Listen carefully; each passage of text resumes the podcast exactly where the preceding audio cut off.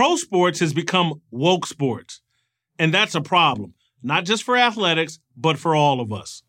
Sport has the power to unite people in a way that little else does.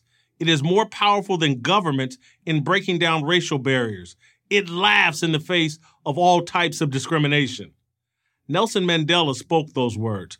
The Nobel Peace Prize recipient understood the power of sports to bring disparate people together.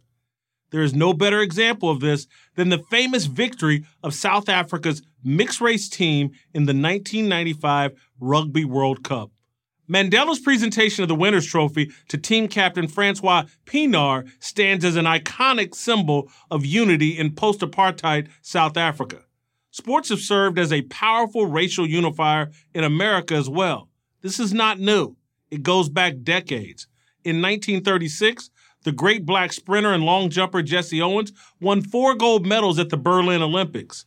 In 1938, the great black boxer Joe Louis scored a first round knockout over German heavyweight Max Schmeling.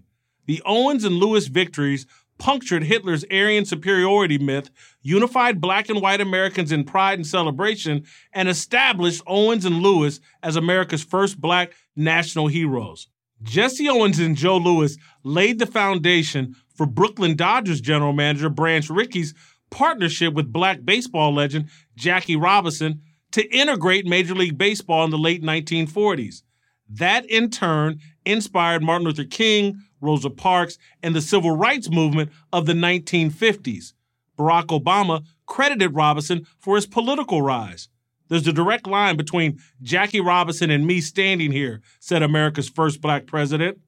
Obama saw what Mandela saw how sports transcends all barriers when you see this group of folks of different shades coming from different communities and then playing as one team and celebrating each other and being joyous in that, that tells us something about America.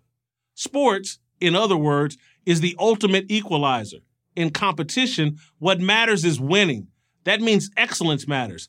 And both are colorblind. Sports allow us to experience the power of pure meritocracy, the only way to govern sports and the only way to govern life. But now, all this storied history and the positive message of sports are being undone. In September 2016, NFL quarterback Colin Kaepernick took a knee, that is, refused to stand during the national anthem. His defenders say his protest wasn't about the flag, but Kaepernick said otherwise. I am not going to stand up to show pride in a flag for a country that oppresses black people and people of color, he told the press. We all know what happened next. Players across the NFL followed Kaepernick's lead, kneeling, locking arms, and even raising fists during the national anthem. Then athletes from other sports joined in. Ironically, just as sports has the power to unite, we have discovered it also has equal power to divide. On opening day 2021, Major League Baseball Commissioner Rob Manfred stripped Atlanta of the All Star game as punishment for Georgia politicians' passage of a voter integrity bill. Bowing to the political mob that cast half of America as the move fractured baseball's fan base. The entire American sports world, a culture that celebrated victors, colorblindness, and patriotism, has immersed itself in victimization and left wing radicalism. This immersion threatens permanent damage both to American sports and to the larger American culture. Once again, Kaepernick takes the lead. He no longer plays football. He is now a professional influencer. He hawks his political message in partnership with Nike, the $40 billion a year puppet master of American sports. Kaepernick, LeBron James, and Nike's other brand influencers are making millions off amplifying racial wounds. It's a cynical and brilliant business strategy. It explains why pro sports, especially the National Basketball Association, seem more concerned about how they are perceived in China than they are here in America. China is a huge market. Its 1.4 billion citizens have more sneaker spending power than America's 333 million. It's simple math.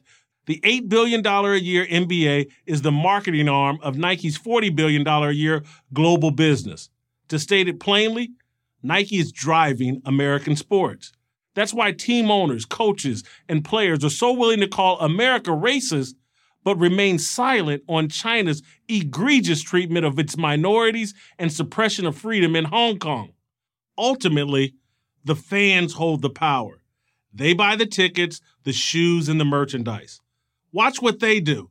If they accept sports as just another arena to fight political battles, you'll know dark days are ahead. If they reject it, we'll be headed back to a brighter future. I'm Jason Whitlock for Prager University.